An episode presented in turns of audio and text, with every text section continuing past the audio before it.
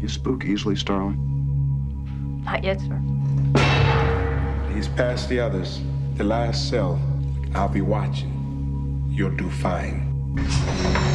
The killer is on the loose.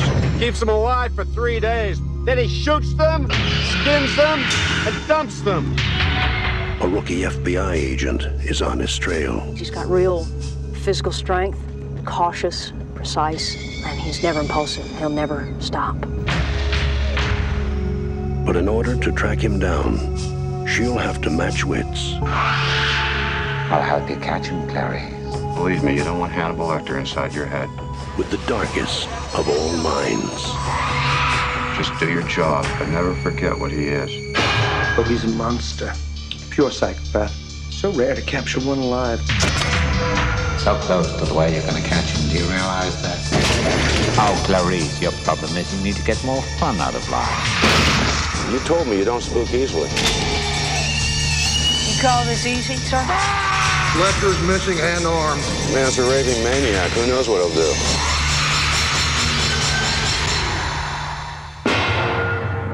Thank you, Clarice.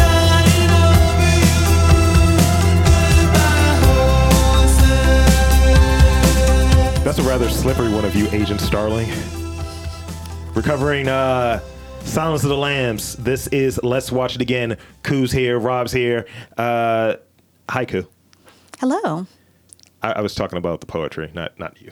No. Haiku. Okay. yep. I should have gotten that. I missed it. Big Daddy Pun here. Um, so, yeah, thanks for joining me on this again. These are always the better ones. Oh, well, thanks for having me. I don't want to insult your other podcast guests, but They're dog shit. oh, wow. I didn't say that. That wasn't me. Hey, D. Hey, Torn. Hey, Rudy. Greg. Ah. They're going to be like, what? I don't know if you should listen to this one. Uh, so let's see. Um, so he, so we're doing Silence of the Lambs. The movie came out in 1991. Uh, this was a Valentine's Day movie to be exact, How sweet. Romantic. and uh, it came out around the time as uh, Sleeping with the Enemy. Another very sweet and romantic story. This is directed by Jonathan Demme, uh, and I'm gonna give you the quick synopsis. And uh, this is like basically me taking from like I think Rotten Tomatoes or IMDb.com, and you tell me if this properly covers it. Those are both reputable sources, kind of, sometimes. A I'm ready. young FBI agent cadet must receive help from an incarcerated and manipulative cannibal killer to catch another serial killer, a madman who skins his victims. Silence of the Lambs. Sure. Yeah. I mean, that's that's pretty much pretty much it. There's a lot of other things that goes on, not to mention the manipulation of a lot of other men in the movie. Yeah, we'll talk about that. so the the film uh, stars Jodie Foster, Anthony Hopkins, Ted Levine, who we'll talk about him a little bit, and Scott Glenn. Yes. And a big shout out to Frankie Vassan as well. Who is he again? Uh, he was Barney. He was the orderly that oh, was in. I love Barney. He's outside of um, Anthony Hopkins. He was the only person in multiple movies. he also is one of the few decent other characters besides Clarice in the movie. Yeah, everyone else is dog shit. Everyone else is terrible. Yeah. I mean, also, we'll, we'll- we'll talk about it. We'll- I don't want to lead with it. Uh, so, Silence of the Lambs was released in 1991, um, February 14th, 1991. It grossed almost $14 million with a budget of, um, it opened to 14 with a budget of 19 million. Um, how much do you how much do you think it made in its run? Because this was a big movie. You know, I'm terrible at this. I never know this. Was it a, uh below or above three hundred million? I'm going to say above. It was just un, it was two seventy two. That was a trick question. Now this is what it would be in today's numbers. I'm ready. 2021, that would be 520 million. It was a huge movie, and I saw it in the theater twice. See? Uh, so it- 14 million in its opening weekend, um, and it opened on President's Day weekend, so it was a four day weekend. Um, it was number one in the box office for five weeks. Um, Silence of the Lamb was a sleeper hit and gradually gained widespread success and critical acclaim. Uh, Foster, Hopkins, and Levine garnered much attention for their careers. Uh, review aggregator Rotten Tomatoes reports a 96 rating out of 101 film critics given the positive review. Very high. um, in an average of 8.87 out of 10. Um, the website's critical consensus reads Director Jonathan Demi's smart, taut thriller teeters on the edge between psychological study and all out horror and benefits greatly from the stellar performances of Anthony Hopkins and Jodie Foster. So I hope that at some point we're going to talk about Jonathan Demi a little bit. We can. Okay. Um, and you know we can, we can we'll, we'll probably talk about that when we get into the actors and basically the players here. Uh, the acclaim on the film because again it's a, it's not only a big money making movie. This was a huge hit. Like when I took a um, I took a film class in like high school, and this was one of the movies that we watched. It was like pretty much this, and I think like Red Dragon and some stuff from like the 80s. It was just showing the difference between how this movie was and then how Red Dragon didn't really work Mm, as well. True. From an auteur standpoint, I wish I would have been watching this in a high school film class. it was wild. Uh, and I was like, huh, hmm, a lot of face biting here. Uh, the film won five Academy Awards, which is very rare. Can you name the Academy Awards that it won? This is your wheelhouse, by the way. Best picture, Ding, ding, ding, ding, ding. best director, Ding, ding, ding, ding, ding. best actor, Ding, ding, ding, ding, ding. best actress. Ding, ding, ding, ding, ding. That's four, right? Yeah, you got one more. Original screenplay? Adapted screenplay. Adapted, right? Because the book, right? Yeah. uh, making it the on- only the third film um, in history to accomplish that feat. That is, I mean, that's incredible because it's also a horror movie. And I know that you and I, the horror heads, are going to talk about that. Yes, uh, the film and its characters have appeared in the following AFI Top 100 list. Again, this is more work for you. This is more stuff for you right here. This is great. You've done all the work for me. I just get to sit back and go, mm hmm, like church. Uh, so, w- I'll I'll ask you this: Where does the movie rank in the top 100 of AFI's 100 years, 100 movies? Where does it rank at within the top 100? So you're talking about the main, the master list, not Yeah. those sub lists they do? The master list. They have sub lists listed as well. They do because they have like thriller and horror and this and that. Oh, that's the next one. Where is it on the main list? Hmm. Is it in the top 50? I was going to ask you that. Is it in the top 50? It is not. It's not. Okay. So I'm going to say on a list of 100 that it's 72. All 65. right. Not too far. Yeah. Um, where is it ranked in the top 100 thrills? And this is like thrillers. Okay. Ooh. I think it's in the top 20. It's, it's five. Yes. Yeah. Okay. Um, heroes and villains. Um, this is this is an interesting one. So they have Clarice, Hannibal Lecter, and Buffalo Bill. Uh, obviously, two of them are ranked. One is not. Right. I'll give you the numbers. Clarice Sterling Starling is ranked sixth in terms of heroes. Mm. Uh, Buff- uh, Buffalo Bill is nominated, so he's honorable mention. And Hannibal Lecter, fellow January 20th, by the way. uh, where is he ranked at in this villains list? List of villains? Yeah. Man. Who's who is the number one villain? You're talking about him. He's number one. He's number one. Yeah. Okay. Because I was really like, who is more evil? And I mean, well, I don't know. Hannibal Lecter's not a villain, but that's my oh hot my take. gosh. Uh, so they they also made the list for movie quotes. Um, this quote is uh, number one, and it's a wine reference in it. Give it to us. Okay, you're s- wait. What did, where does it rank on the quotes list? 21 out of the top 100. Twenty-one, and it's a wine quote. Uh huh. Probably the most famous quote, quote from the movie. He mispronounced the name of the wine, though. Oh, when he says, "A census taker, I ate his liver with fava beans and a nice Chianti." Yeah. but he makes it sound like he's saying tea. Like Chianti. Yeah, It's and like, it's why like, are you have you Boston? ever had this? yeah, like Anthony Hopkins. I thought you had a bit more culture than that. But you're more refined with your Right. slick back hair. Pronounce wine correctly. And um, lastly, this is the top 100 100 movies 10th anniversary. So this is like the one I said earlier was where it was originally ranked, and this is where it's like ranked most recently after about 10 years. So you know things get moved around. Right. Now this goes to where you said at. This makes the movies turned into 74. It's at 74 right now. It's at 74 now. Okay. Wow. I was really okay. But you gave me a hint, so All right, so let's get into some trivia about the movie. I'm ready. Uh, da, da, da, da. I mean, I just want to get to my Migs part. he's because- already laughing, folks. He's already laughing. He's already laughing. so the FBI used this uh, movie as a training to, and recruitment tool for female agents. I can imagine they did because they go strong. Uh, The FBI hat is like one of the first things you see in the movie. Mm-hmm. Um, the inspiration um, for Silence of the Lambs was inspired by real life relation by a real life relationship between um, University of Washington criminology professor Robert and, and profiler Robert Keppel and uh, serial killer Ted Bundy. Uh, Bundy and Keppel investigated the Green River uh, serial killings in Washington. Bundy was executed January 24th, 1989. The Red River killings uh, were finally solved in 2001 when Gary Ridgway was arrested. So, this is what the basis of it is. Is Keppel the author of Mindhunter? I believe so. Okay, I think I felt like these threads were all coming together. Um, Anthony Hopkins, sir, Anthony Hopkins, uh, uh, said he saw Lecter as similar to HAL 9000 from 2001, A Space Odyssey from 1968. You can hear it in the voice. Mhm. Yeah. Highly complex, highly intelligent, highly logical killing machine who seems to know everything going on around him. In an almost supernatural fashion, but I accept it.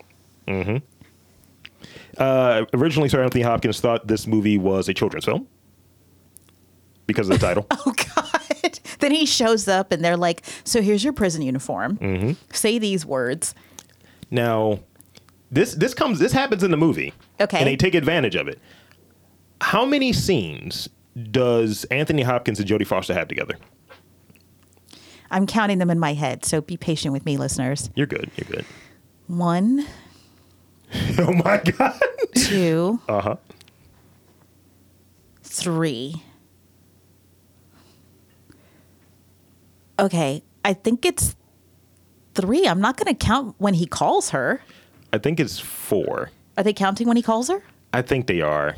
Because she comes to see him the first time. hmm She comes to see him the second time. She's got a little bit more confidence. hmm They meet the third time in that insane makeshift jail that looks Yes. better than my living room. And then he calls her after he escapes. And they they're taking full advantage of just like like the movie is broken down really interestingly. By the way. Yeah, because the first, I wasn't using my counter, but the first, I want to say six minutes, and I'm not as good at this as you because you do editing and that sort of thing, is one shot. Yeah. Mm-hmm. She's running, she comes back. They have kind of that, they sneak in that like uh, establishing shot, which looks like Consec, by the way, call back to our Scanners Yeah, yeah, podcast. yeah, yeah. But they, so they do the establishing shot of the building, but from there on, it's all one shot of her coming in when he pulls her off the obstacle course. Good observation. Um, Thomas Harris, who is the author of the book, uh, he sent all the Oscar recipients, not nominees, only recipients, a case of wine. Was it a Chianti? Probably. I hope not. Uh, so the inspiration for Sir Anthony Hopkins' voice were two people, uh, Truman Capote and Katherine Hepburn. Well, that makes sense because I mean Truman Capote has one of the most uh, distinctive affects one could ever imagine. Yes. And then Katherine Hepburn, I could because there are these times where, and maybe that's what he's doing when he pronounces the wine. Yeah. When he's making fun of Jodie Foster, basically, and not Jodie Foster, but her character's West Virginia accent. And you're kind of like, why are you talking like that? And then you get it. You're like, oh, you're, making fun of trolling. her. You're trolling her. I mean, this is like e- upon rewatching it and having that information that his bi- biological is like January 12th, I was like, yeah, you're trolling the entire movie, He trolls everyone, pretty And much it's- everyone he comes in contact with. especially the senator. That shit was so fucking funny. Oh my god! That's like, jeez. Love your suit. That's one of my scenes, by the way. Uh, James Gum's dance was not included in the original draft of the screenplay. I'm sure it was. Although it, it appears in a novel, though. Okay. uh, it was added by the insistence of Ted Levine, uh, who thought the scene was essential in defining the character. Now, people have talked a lot about this. A lot of talking. People have talked a lot about um, this scene, about his character, about its meaning Mm-hmm. to um, the LGBTQ community, Mhm. and um, And a drama that happened while when the movie came out too. what drama was that? Uh, it was some like I, I think it was Village Voice or what have you. It's like, huh? How dare Jodie Foster being in this movie? And she's a closeted lesbian. Well, I don't remember that, which is surprising considering how much attention I used to give the Village Voice. Um, or it was, it was that or out. you know and and i've been grappling with this because like as i don't know it maybe it's a blind spot maybe it's my age i just can't see it i don't i don't see how the movie did not get itself off the hook when through conversation of profiling buffalo bill they established that he is not a transsexual and he is not a transvestite because he said he thinks he's one, and that's about it. He thinks this, and it's it's one of those things where now, uh, in in going through the profile initially, but you're right to get this up the hook. Going through the profile initially, I think when uh, Clarice is talking to Hannibal, it's like, well, they're usually effeminate and not. You know, violent and blah blah blah for uh, transsexuals or what have you. I think that was kind of the, the line there, and that was kind of stereotyping a little bit, but they got themselves like, no, he's not that. He thinks he's that, but he's not that. Is what Lecter's saying.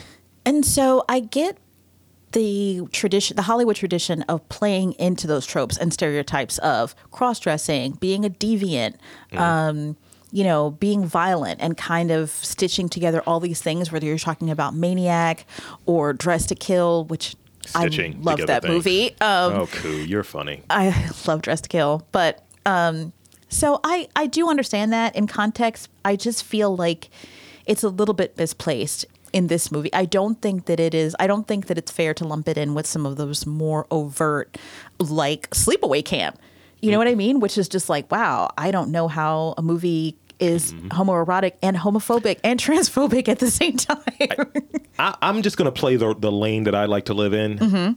I believe the reason why it's kind of gotten that treatment a lot, maybe some at the time, but much more retroactively because there's articles now because of the 30 year anniversary Mhm.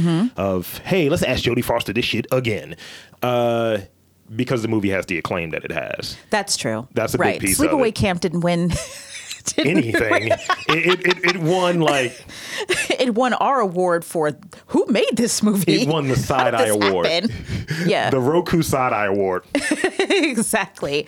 So no, I think that you're perfectly right. It's because this movie was so successful and got Academy Awards and and it stars Sir Anthony Hopkins and Jodie Foster that it's it's that thing. I don't like the word elevate when people Mm-hmm. Mhm. use it that way to be like, well, it elevated it to make it seem like horror sucks and we need these actors to elevate it, but yeah, I think you're right. I think that's why. So, uh, Sir Anthony Hopkins viewed this film as his last ditch to break it out, break out in Hollywood.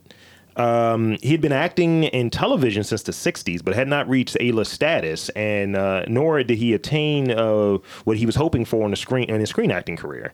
So, you know, once once this happened, his first Academy nomination was from this movie, and then he won immediately. It lauded him, launched him into um, A-list status in Hollywood, and as of 2020, he's received four more Academy Award nominations.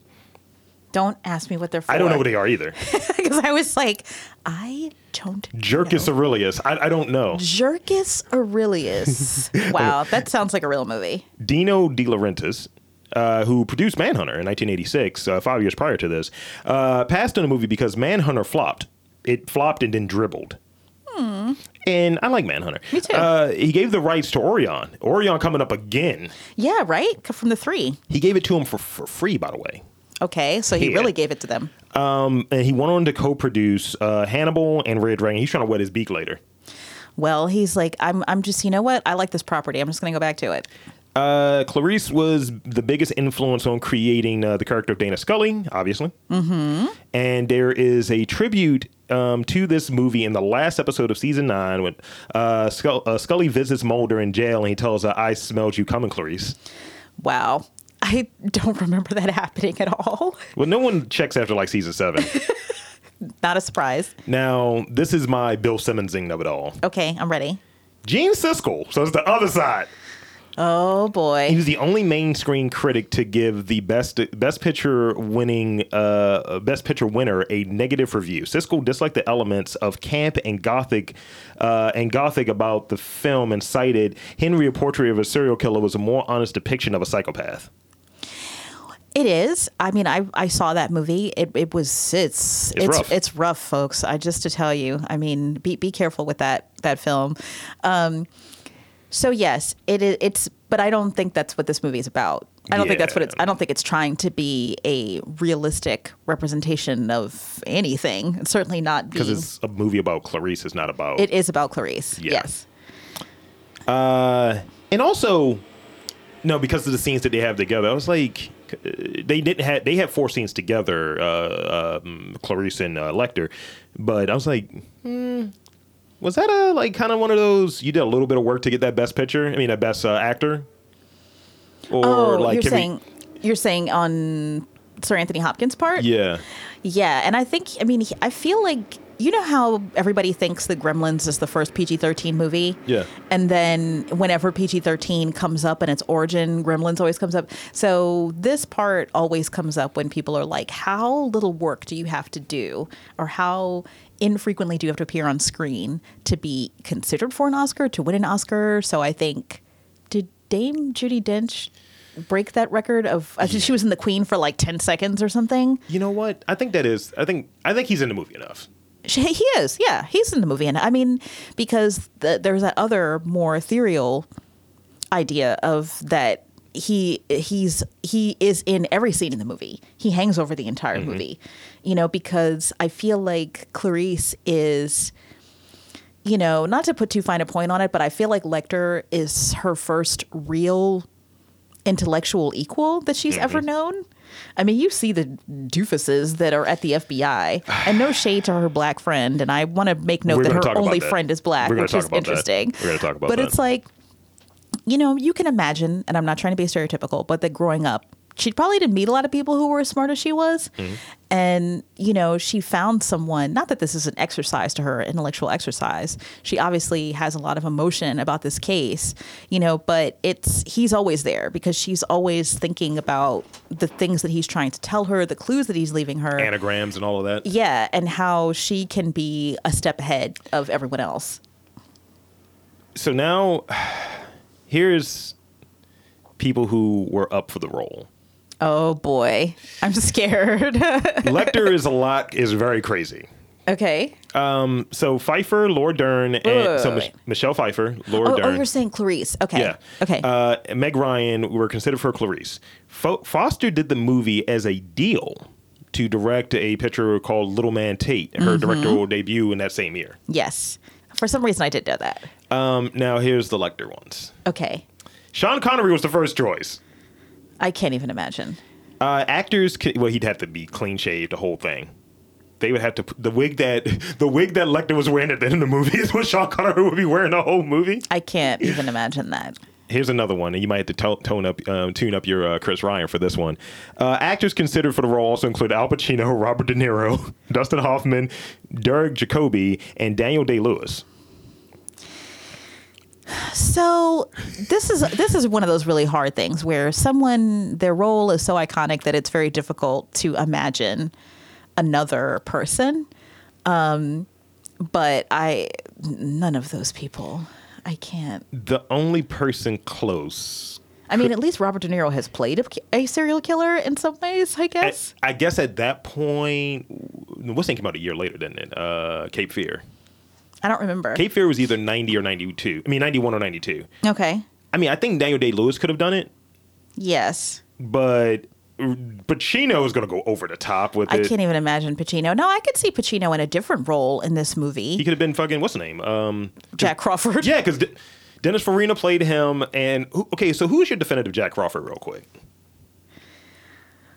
'Cause Dennis Farina played him in the second movie, I think. Scott Glenn was in the first one. I don't remember who played him in Mindhunter, and then you had Lawrence Fishburne on the TV show. It's always Lawrence Fishburne for me. Appreciate you. He's just he there's just an energy that he brings to that role of someone who is um you want to believe that they care about you and they probably do. But also, he's kind of a piece of shit. a But little bit. also, yes, and he takes he's always going to take one too many risks. Yeah, and Harvey Keitel al- also played him.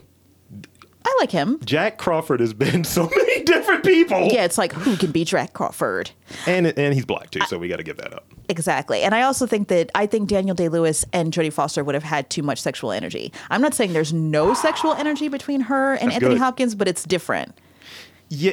again, we're going to talk about that. So, uh, uh, real quick on the mask, the mask that uh, Hopkins wore in the Iconics is the iconic symbol for the film. It was created by Ed Clubberly of Frenchton, New Jersey, um, who makes um, NHL goalkeeper masks. Get out of here. Yeah. I mean, that's a look. Yes. All right. So I got questions and I got some favorite scenes and we could start talking about some we could talk about Demi a little bit. We could talk about um, just certain characters in the movie. However you want to do it. I want to talk about Demi a little bit. Spin it. And I hope that I'm saying his last name correctly. I don't know if it's Dem or Demi, so I'm not sure. Big Daddy Demi. I didn't do my like Google pronunciation before this episode. Well. Um, he has a couple of connections that are like programmed for me. Like someone wrote them in the stars. Okay. The first is is that he has he directed two episodes of Enlightened, a very very underrated and wonderful and beautifully written HBO show. Laura Dern? Yes. Okay, yeah, so yeah. Laura Dern comes up again. So one of the episodes that he directed is called Sandy, which stars Robin Wright, um, and it is one of the best 30 minutes of television ever. It's a great episode. Um, he also directed an episode of Columbo. So he directed an episode of Columbia of Columbo in 1978 called Murder Under Glass, which this is so perfect for this podcast with you because it stars the the Jesus. protagonist slash antagonist is a murderous food critic. Yo! I was like, I can't believe that this is the episode that corresponds with me doing a podcast with Robert. This is perfect. I'm gonna watch that episode now. Yes, it's called Murder Under Glass, and he directed that episode. And then, as you know, he also famously directed Stop Making Sense, which is like one of the best rock documentaries, uh, concert films that there's ever been about Talking Heads. He's one of your guys. Yes, he's one of my guys. So he's done other great stuff, Philadelphia, but yeah, I just couldn't believe it. I was like, this director, he just, we vibe. We have a vibe. He gets it. Yeah, he gets it. He's up there in his uh, he looks Jurassic and he's a New Yorker. So he looks Jurassic. I'm he just said. you know, it's You, know what I did? I tempted fate on the way over here. He did Beloved as well. He did. Um, I listened to American Girl in the car on the way Okay. over here. R.I.P. Tom Petty. Yeah. Um, yeah, I feel like that's k- almost like a dare. I feel like that's almost like a, you know, you want to get abducted, don't you? You know, if you're like a girl, a woman, alone in a car, singing something, something bad is going to happen after that. He also directed Caged Heat. What is it? He also directed Caged Heat. What is that? Women, the one of the women in prison movie. Listen. in 1974. He was. you got to do what you got to do. He yes, and um, let's not forget. How could I almost forget this? He is the executive producer of Devil in a Blue Dress. yes, he gets he gets it. That's a fire flick. See, we're vibing. Uh, I got questions now. Okay. Do the questions involve plot holes? I feel like there are a few. No, no, Go no. ahead. I, I'm, if you got plot holes, we can put them in there. But go uh, first. so, question I have, I I think it's further. It's not even in my questions. Let me let me go up and see what I.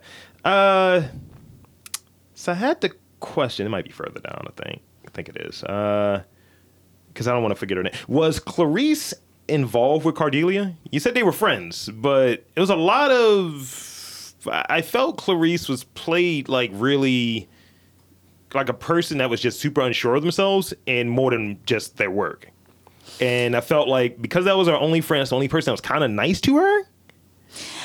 it's definitely a possibility, and it's something that like it kind of pops in your head. You know, it- for people who don't know that Robert and I are big uh, fans of the series Mindhunter, it kind of pops up in your head when you think about the way that um, the character whose name is escaping me right now is also a lesbian, and you can you feel shades of Scully and Clarice Mhm.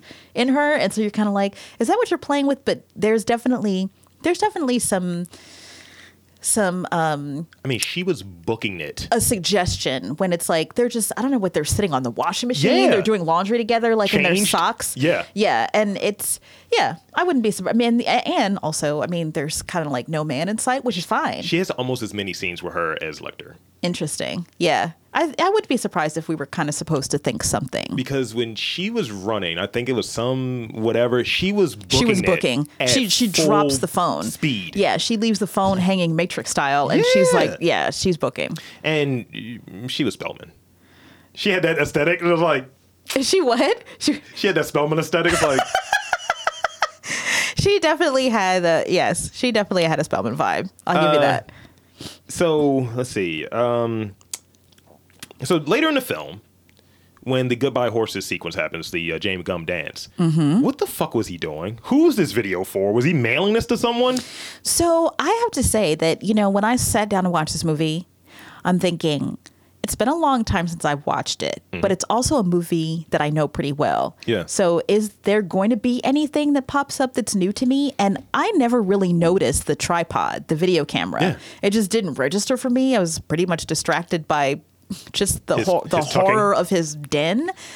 Um, so that is a good question. I I because here's the other thing, and this could be way off base, but I mean his presentation, and I'm not just talking about his tucking or whatever, but his whole thing suggested a love life of some sort. Yeah. And I'm like, with who? So, I mean, but, you know, and it's kind of like we, there's already the Benjamin Raspel thing came up, which that thing is a fucking albatross for me. Yeah. I get so confused by that character every time about like, It's like, why is wait, it here? He was the patient, but he was afraid, but then the other patient, but then they were referred and somebody murders somebody else. I always get lost at that part. Then he, the. So let's see what else I have in here. So that uh, I think we already touched on it, but I was like, is Crawford a heel? Yes, he All sucks. right. Um, Chilton stinks. That's just a, a fucking expression of life. Don't you love the tight shot of his head that makes him look like a vampire? his forehead bitch looks ass. enormous. Yes. And the way that his energy shifts after she declines his whack invitation Yeah. to see a great town. Baltimore is a great town, by the way, but I don't want to see it with Dr. Chilton. You well, well, you could have told me that when I was upstairs saving to travel. So you just let me walk down here to this fucking dungeon of horrors by myself? Thanks a lot. One more thing about James Gum in that Mhm. in that sequence, um, when uh, Jodie Foster gets there, when, when Clarice gets there and realizes what's going on, it's like, yeah, I'll get you that business card. When he throws the card, he's like, ah, It's really It's so funny. It's really funny. I love when people do things like that because it doesn't. I doubt that anyone wrote that, and it's just weird, and it makes you uncomfortable, but you're not sure why. And then yeah, it's it's I- so weird. I rewinded that shit three times. I was just like, come on, man. Yeah, it's it's it's extremely weird when he does that, but it works. One thing that I, I hated about Chunky, the uh, senator's daughter, or what have you, when she was like, "You fucking bitch, get back here!" Like, actually, I love that. It's terrible, but I feel like that's what a real person would do. You'd be so scared that you're gonna live in that hole or die in there that you're just like, no. What the cavalry is here and you're fucking leaving? Well, the only reason I, I'm, I'm because even the, even when I watched it as a as a younger person, I was just like, "You have all that spice for Bill."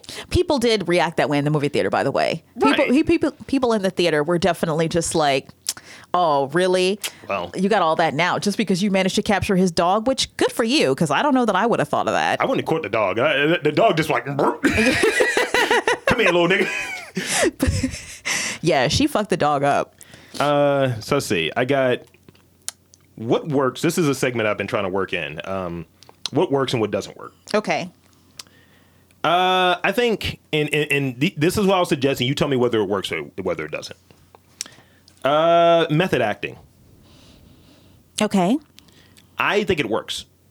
Mm-hmm. Um, he was just he at le- as far as uh, how Anthony Sir Anthony Hopkins played it in this movie. I think him and Jodie Foster still have not hung out. She's like fucking terrified of him still. Okay, well maybe. And it comes through in the screen, like how effective those scenes are for the lack. When you start thinking about it, it's like you looked at four scenes, but what if it's like cumulatively? They had 20 minutes of screen time together in a two hour movie, and probably less than 20. And that method acting got it across such in a pulpy way that it just worked.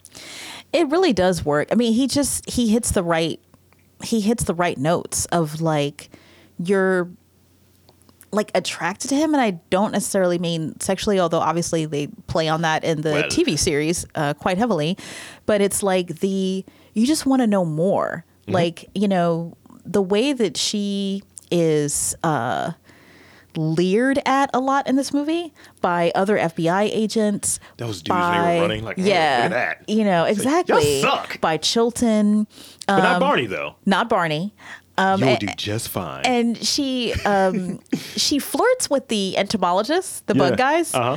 um, because I think Weirdos. she feels like they're kind of on her level Mhm. in a way. So it's like she doesn't really mind that, but she there's constantly people watching her and looking at her and like leering at her.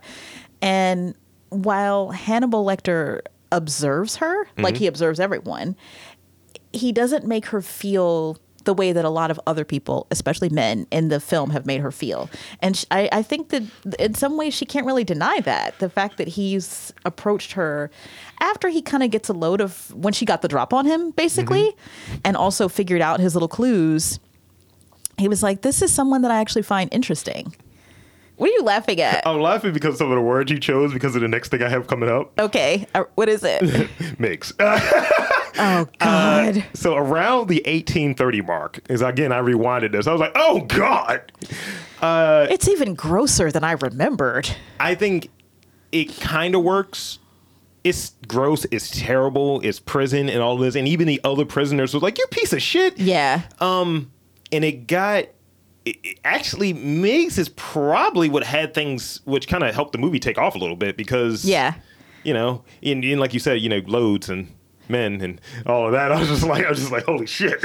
I mean, it kind of gets the ball rolling because he he he calls her back, and then Mhm. he's you know tells her you know all this stuff. And actually, one of my favorite things that happens in the movie is that she goes to the parking lot and cries. Yes. because that's what a person would actually do if something terrible like that happened, and if you didn't have any experience with visiting this very frightening place and then something really terrible happens And she thinks of her motivations too. Like Yeah. I'm thinking of my dad and, Mhm. and all of this. And they do that a few times in it. They kind of abandon it a little bit, but Mhm. they do it a few times. And, and maybe that was um, purposeful in that.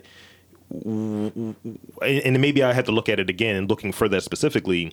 But once they got past like this kind of flashback and looking at dad getting there, looking at dad's funeral, and kind of those are the only two memories right um and kind of moving from that to maybe she's coming to her own and she's she's actually matured into being an agent because she's a fucking cadet right also she's 29 but she's a cadet mm-hmm at least well the actress is 29 the character could be whatever Right, exactly. So yeah, there that's there's a lot of emotional buildup that they release in that moment, Bu- which build up and release I stumbled into that one, didn't I?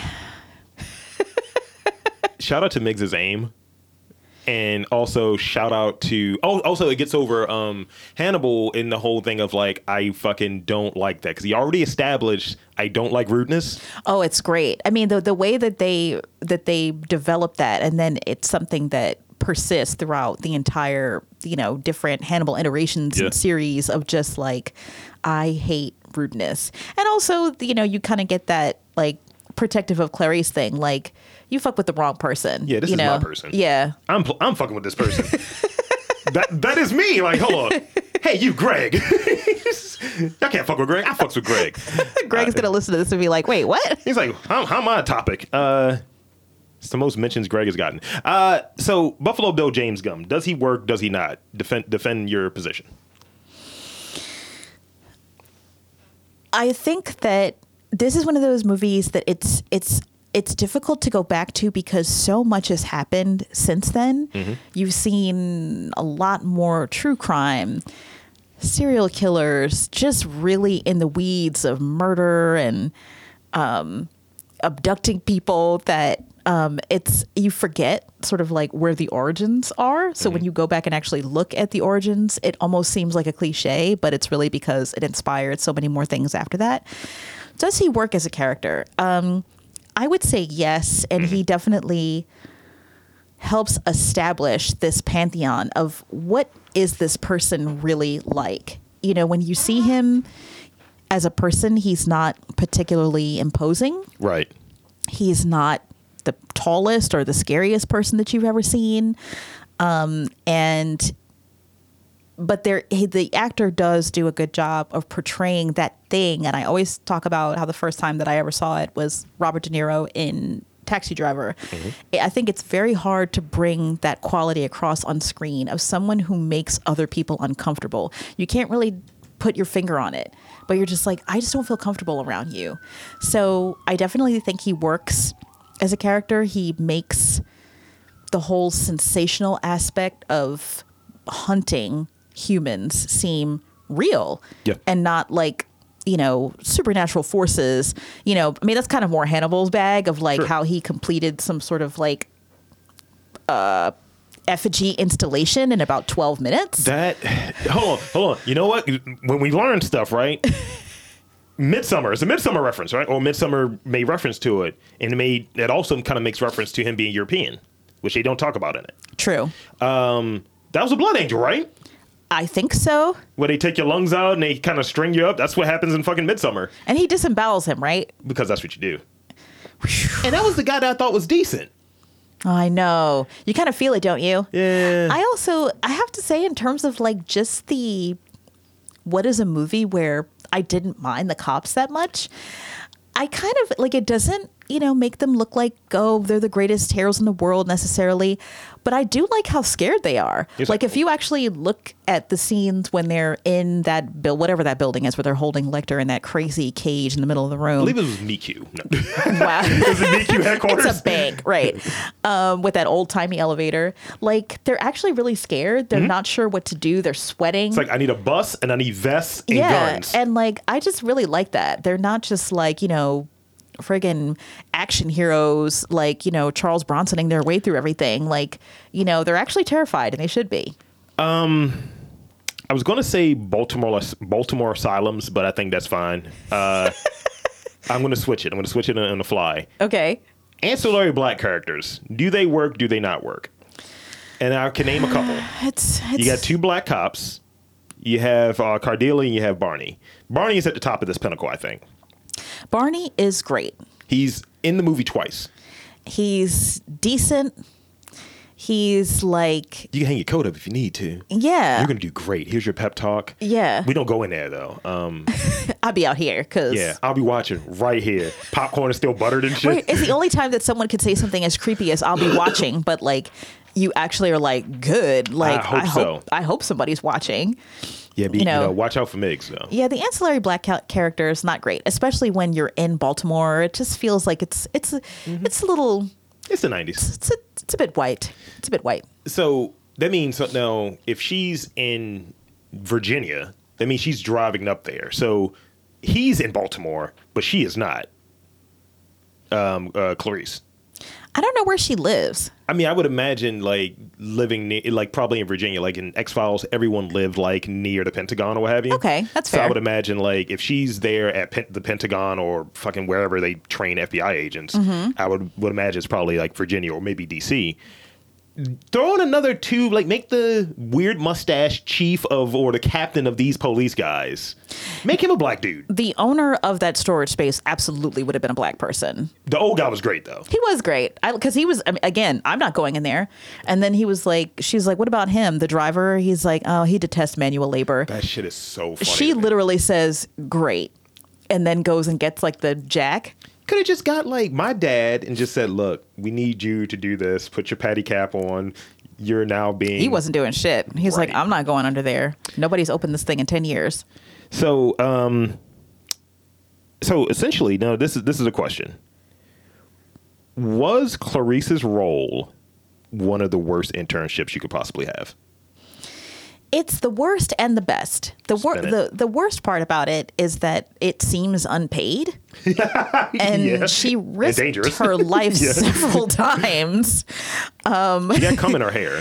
to, right um which did not have its its moment until something about mary really but um jesus it yeah i mean th- it's both it's both the best and the worst you could tell by the way again everyone leering at her that there aren't a lot of women in behavioral sciences so that was you know and and Hannibal read her immediately because he was like, oh, I'm going to give you what you want most. And she's like, What's that? He's like, Advancement, obviously, because he's putting the pieces together. If your country ass, West Virginia ass, came in here with your good bag and your cheap shoes, then you must really want to move up on the totem pole somehow. I mean, the thing that he said earlier was like, "Oh, you were doing so well, and you just you were you, you took politeness, you gave politeness, and just kind of just went with that. Just these questions." Yeah. I was like, "Fuck." It's when like, he was sounds just very like, familiar. It won't do. Yeah. it won't do. Um, let's see. Uh, has night vision ever been scarier? No. I threw this in there specifically for you. It is absolutely it it was so terrifying. Also, I had forgotten that he used the glasses earlier when he abducts Catherine. Yeah. And I was like, "You fucker!" That scene it it's so painful to me because it's like, even watching it again and knowing that Catherine lives, it's like she sees her cat, and then the cat is there waiting for her. Yeah. And she has the groceries that people still always carry paper grocery bags, even though no one actually uses that. And like, you know, she's trying to help this dude. And the whole time, of course, you're just like, because again, I saw it in the movie theater twice. So, you know, people are like, no, bitch, don't get in there. don't help him. But it's like, but a lot of people would, though. Yeah. You think about the area of town that she lives in. Could even went Tennessee or something, or It's not particularly dangerous, Yeah. not necessarily, you know. And he looks, again, what does a serial killer look like? He doesn't, he's already presenting himself Ted Bundy style of, you know, being physically weak, Mm-hmm. you know, so. what did serial killers drive? Vans. Vans. yeah, and it also really hurts me when he punches her because the the level of shot of violence is just shocking that he gets to like in five seconds. I was like, fuck. Yeah, it's just it's it's so hurtful to watch him do that. Uh, and I was like, because I remember when I first watched, it, I was like, my man's just going straight to the fat bag. I was like, fucking hell. Oh God. Oh, when he cuts open, yeah, and you Yeah. don't really know what he's doing at first, and yeah, ugh, God. Because were we at the point when they found the the body? Because we were kind of still a little sparse on details. I was like, in the van, y'all about to do what? No, you don't. You're not sure. You mi- you think something terrible is going to happen when those scissors come out. So I I think, yeah, I don't remember the order correctly. If we've already seen them do the autopsy on on Frederica Bimmel yet, Yeah, yeah. but it's still you definitely think something really bad is going to happen in the van. So I have one more uh, question, and then I got some scenes and Yeah. Mm-hmm. So question, Uh, and again, I think you touched on this. Um, has there been a bigger con- contribution to the serial killer slash FBI genre? Because I think that those are a genre together uh, than this movie. No, I don't think so. I think this movie starts everything. Like what we, you know, now when you watch a true crime show or whether it's actually based on a true story or not, like there are just things that people know. And that I think that's one of the things that was so enjoyable about watching Mindhunter is to remember that there was a time when that didn't exist. Sure. There was no profiling. There was no like, let's consider the person's childhood because they actually talk about Buffalo Bill's childhood briefly. Hannibal Lecter mentions it. Um, and so this, I feel like, starts all of that. It's it was really an introduction to a world that people didn't really know about. I don't think. I, I agree. Uh, so let's see. Can I just ask a question about? So, do you feel like something is missing In When- terms of when the FBI the FBI agents, the SWAT team, end up at the wrong house, and Jack is like Clarice. And that's a whole. How What does he know? Is that how, does, he, know? How does he know what she's doing? kind of how does she know? I, I that the the ending is not as neat as I would like it. I th- she stumbles. She she gets the address of the woman that I assume is the corpse in the bathtub from This chick, Mm-hmm. I the remember friend that. as being like she sewed Yeah, yeah. and someone but was- then the son and i think i was actually wrong again the things that you find out when you watch a film again i always assumed that he was her son but like he's just i think in the book or something he's just like he does murder her whoever this woman is in the bathtub we assume and takes over her house but which is also weird like she doesn't have any relatives i don't understand yeah, some of some of that stuff doesn't. nobody came by to work as well. see what was up with this woman that disappeared That's true. Because the the FBI getting there and they do that whole fake me out. They're at the wrong house and other ancillary black guy. Hey man, ain't the right place. I, I, I think that's They come to paraphrasing. the door with the fake flowers, but it's a gun. I was just Yeah, like, it's- I, and he kind of left her out, so another reason to say "fuck you, Crawford." yeah, Uh-huh. right, because he did do that. He did the thing where he was Mm-hmm. like, I couldn't have caught him without you, but now let the big boys, let the adults carry this on, make sure we step in at the right moment and seal the deal. Meanwhile, she's there with the actual murderer. Yeah, because I mean, I, one would think like, well, you're already en route there, but you could have just waited and said like, yo, get your ass here as soon as possible, Star- Starling. We gotta, f- Starling, we gotta fucking get this guy. Where are you at? ETA, get over here. Now, granted, she said she was 400 miles away, but you could have Yeah. waited because you had the element of surprise. So you're just white guying it up. Yeah, I mean, and I don't know what the again because she's she's not, you know, just like how again Lecter trolling was just like, "Mm, yeah, you're not real FBI, you're a cadet. That, that, that expires at the end of the week. Exactly. He was just like, "Are you graduating?" Or so she wasn't even Final a real exam. agent. So I don't know what the protocol is for. I just want to do some digging. That's a capstone class, and FBI capstone. When when she talking to the other officers now, yeah, we're gonna take this over now. Y'all, y'all get now. Thanks, I appreciate all. Which is what Crawford should have done. But it was really funny though. I do like the way that she says it. We're gonna take care of her. You go on now. Go on. And they kind of half ignored it, which was so funny to me. Yeah, she turned into coal miner's daughter right there. I was like, all right, West Virginia. yeah, exactly. Go on now. Get. Now, be- even before I even get into, because I, I have like four scenes that I think are great scenes, All that, right. um, that are favorite scenes. But um, real quick, who would you recast in this movie? If you, or you- you could say no, nobody, but who would you recast? That's a good question. Who would I recast? Well, hmm. I do I would say that I actually prefer the Hannibal series Dr. Chilton. Really? Yes. Okay. I there's something about him that is like he kind of reminds me of um Saul from Better Call Saul. Yeah, yeah, yeah. Like there's something about him that's like kind of funny, but also like if he died, like who's gonna miss him? That's fair. You know, so Yeah. I, I kind of pre- I prefer his Chilton. That's a good Chilton. That's a good Chilton. I, I don't I don't have anybody I would recast, but that would be the closest person that I would recast. I'd put a, probably a different Chilton in there. Uh, yeah, because even the scene with the um, which is one of my scenes actually, the scene with the senator. I was like, why are you here? Get the fuck out of here. But he he does play being a piece of shit really well. He does. And, you know, let's not de emphasize the fact that, yes, you know, of course I was kind of kidding about Hannibal not being a villain. Not really. But, um, you know, he's torturing them. You know, like he's he's torturing the the patients slash inmates Yeah. with his you know religious programs and all of his other crappy things that he does. It's probably cold down there too. It is. It looks freezing. Okay, so um, I have four scenes. Okay, I'm ready. They're not in any particular order. Okay, So I have the rubs the lotion on his skin, that whole thing. It rubs the lotion on its skin. It does this whenever it's told.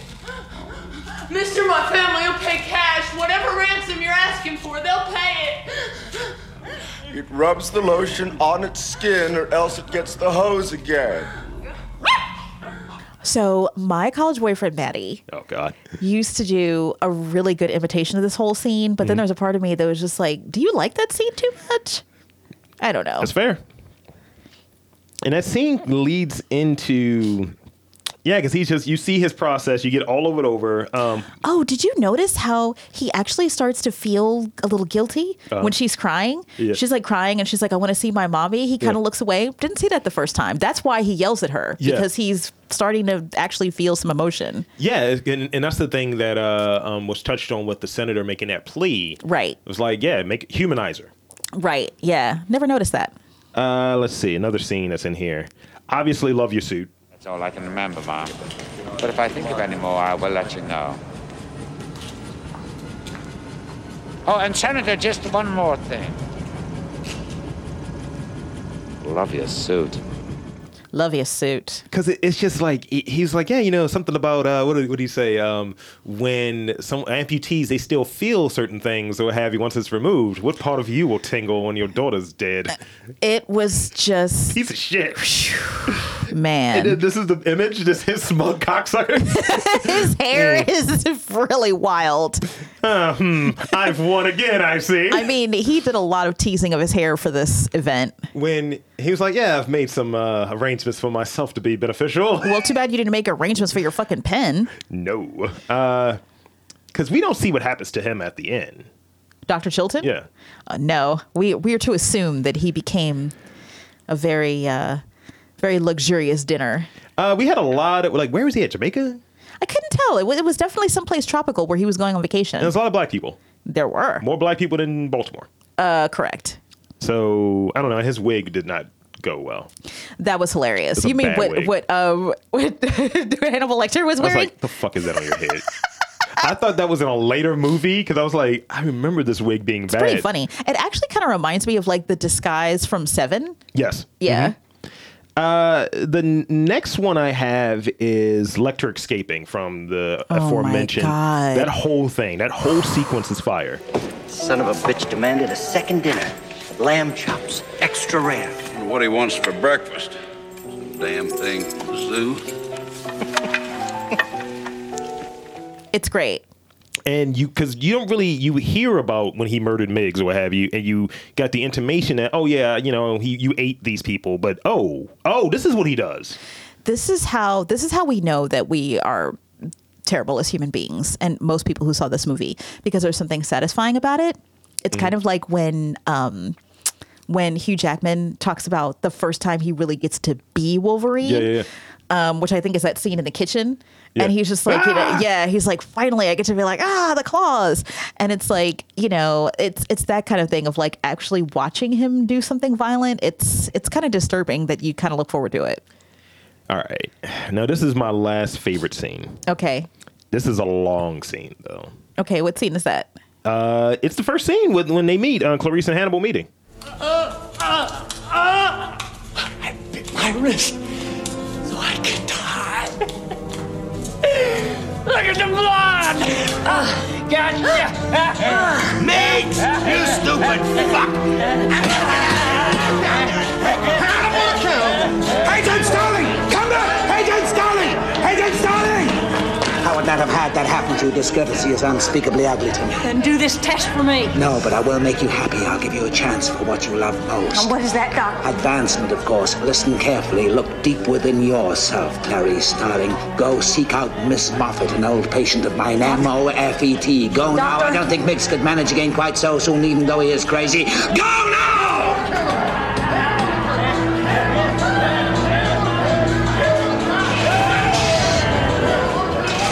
Okay.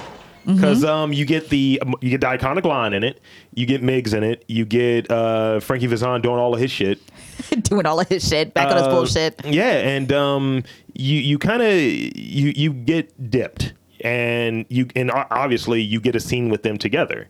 Um, you could easily throw in there the goodbye horses scene, which might be in there, but Mhm. that also might be the intro, the outro song too. Yes. Uh, but yeah, that's that's pretty much it for me. Um, and they're big chunks, so like the um the first meeting with Clarice and Hannibal was like eight minutes. It's a long scene, and they have a lot that they have to accomplish in that one scene. and I think they do it in the most effective way possible. Yes. It's like you get him over, you get him kind of passively rejecting her, and then you get, you know, shots to the face, and then you get him saying, like, "Oh, fuck that, come back here. And he's just kind of like, he yells at her.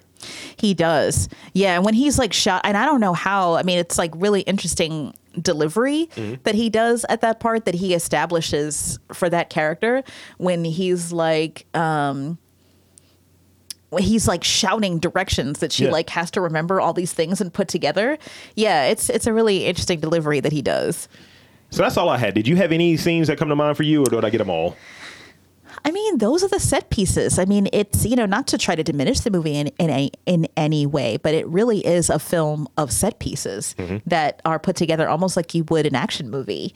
Um, and then you kind of have these smaller, quieter scenes woven in between. But it it it does such a great job of like what you want is to see more of him and Clarice together. Yeah. And you know, it's like, what is that? You know, what is so fascinating about that that you feel like you can't wait until they're back in the same room and they do such an effective job of establishing the way that Hannibal thinks, even though you actually see very little of him speaking, is that by the end of the film, when she says, He's not going to come looking for me, Mhm. he would consider that rude. you that's believe her. Post shower. Yeah. Drying off hair. Mhm. Cardelia's there. Yeah. You're like, What happened here? Scene number three. I feel like you notice a lot more of this than I did. Yeah, it's it's odd. It's it's odd that it, how it pops up. It's like girl, he ain't coming after me. He don't care. So what we doing? We going to dinner? that was kind of the energy. No, I mean it, she has definitely a new level. I mean her confidence grows. Yeah. Um, you know, You know who I am? I'm researching Eh. shit. I'm running this department. It's like I'm you just CS. graduated yesterday. Yeah, I'm CS baby. Wow. So I do. I I don't. So I love those scenes. The Clarice scenes, Lynn. the scenes that you picked are the best scenes in the film. I would just say that my favorite Quid pro quo is good too. quid pro quo is good because that's how people actually relate to each other. So now you tell because when someone isn't um when you're always sharing something with a person and they're not sharing anything personal with you, you don't trust them. I think we both were friends with somebody like that. Well, mayhaps. But I would have to say, like, my favorite thing about the movie, really, it's not so much any one scene. It's sort of like when he says to her, Brave Clarice, it's like, you know, she really is very brave and not in a way that's like, seems like a superhero or supernatural. Like she's really scared at many, including when she shoots him at the end. Like Yeah. she's terrified. She does a bunch of physical things that don't make sense. Like she empties the gun and like does all these other things. But like there is something about it at the end. It's like she was at the shooting range actually. Yeah. Right. You don't feel, yeah, that's a good observation. You don't feel like um, depressed or like scared at the end of the movie. F- At least I didn't. It's kind of weird. Like, I actually felt like, you know, I feel better thinking that like Clarice is out there in the world somewhere. Like, you know, protecting me from whoever and facing down, you know, night vision goggles and, you know, doing her research and, you know, questioning people. Like there's there's something about that that I don't know. It's like oddly comforting. But we're not, we're not watching the series though. Well, it's well, wait, but it's it's it's almost it's what um it's what Hannibal Lecter says when he's like the world is more interesting with you in it. That's very Like, true, yeah. That's you know that's kind of how you feel. You're just like I hope that you know whoever Clarice is right now. I hope that she is out there. You know, facing things that I can't face and that I don't even want to know about are out there. Let me let me piggyback on that last line though. We are watching Clarice, by the way. No. Yes. Uh, extend that same courtesy to me. No, she can't do that. No, And no, that- no, no. That means bring back goddamn Hannibal. Well, See? yes. Yeah, yeah. Hey, Netflix. Well, that's see, that's the Batman and Joker of it, where he's just like, you know, it'd be great if you would extend me the same courtesy, or whatever he says, and she's like, you know, I can't promise that. Mm-hmm. Well, Yeah, because it's like I'm still me though, and I wouldn't be me if I just let you go off doing what you're doing without trying to catch you. have those lambs stopped crying yet? like, fuck. That's like that's a bitchery thing to say. Brave Clarice, you'll let me know when those lambs stop screaming, won't you? Fucking heal. Uh, so that's pretty much all I had. Did you have any final thoughts or anything you wanted to get over before we wrap up this uh, delicious podcast? One more thing. Spin it. What is your verdict on the FBI graduation cake? I don't even remember the cake. So at the when they are- have their little graduation ceremony, when Crawford is doing that weird dad thing where he's Yeah, I gotta like, hit out. "Yeah, I don't really like this kind of stuff, but your dad would have been proud." Oh yeah, Um, that's shit. So there is a cake that they cut, which I guess at that time was like the FBI seal. Uh huh. So it's Okay, like yeah, yeah, the yeah. top of it looks like black lacquer, and then it has like a big whatever the eagle is in the middle or whatever, and then they cut into it. So what's what's your verdict on that cake? Do you think it tastes good or Probably, is it probably dry. okay? Dry. I, am gonna say Yeah. dry, um, stiff, uh, mm, buttercream. yeah. Probably buttercream, and I feel like stenciling was used. Okay. You know what I mean? Like when they had the little spray, and it's like edible spray. it's like you. This is art more than food. I agree. Beautiful to look at. I don't think it tasted good. And the size of the first piece they cut is like insane. Here you go. It's like it's a wedding cake. It's like what the fuck is this? What is this? I'm marrying the FBI? Did Cordelia make this? Look. I love that you actually remember her name. Because I, I wrote that shit down. I was like, hold on, what is her black name? Cordelia. Because I was like, what is her black name? She's going to have some ridiculous black name. oh, boy. I was like, did Bessie do this? I'm gonna have to do. I'm gonna have to do this more rabbit hole research. How did I miss the other, you know, LGBTQ element of like their secret relationship in the movie that I'm like, oh my god. On that note, it's the FBI. No, Yeah. the remix. So that's what we got, cats and kittens, boys and girls, uh, killers and FBI agents. Uh, for Koo, thank you for coming. Thanks for having me. Always a good time. Uh, this was uh, Let's Watch It Again. I'm Rob Lee, and uh, check us out um, next time for another episode of a movie review. Yeah, I don't think I'm on it. Bye. Girl face out.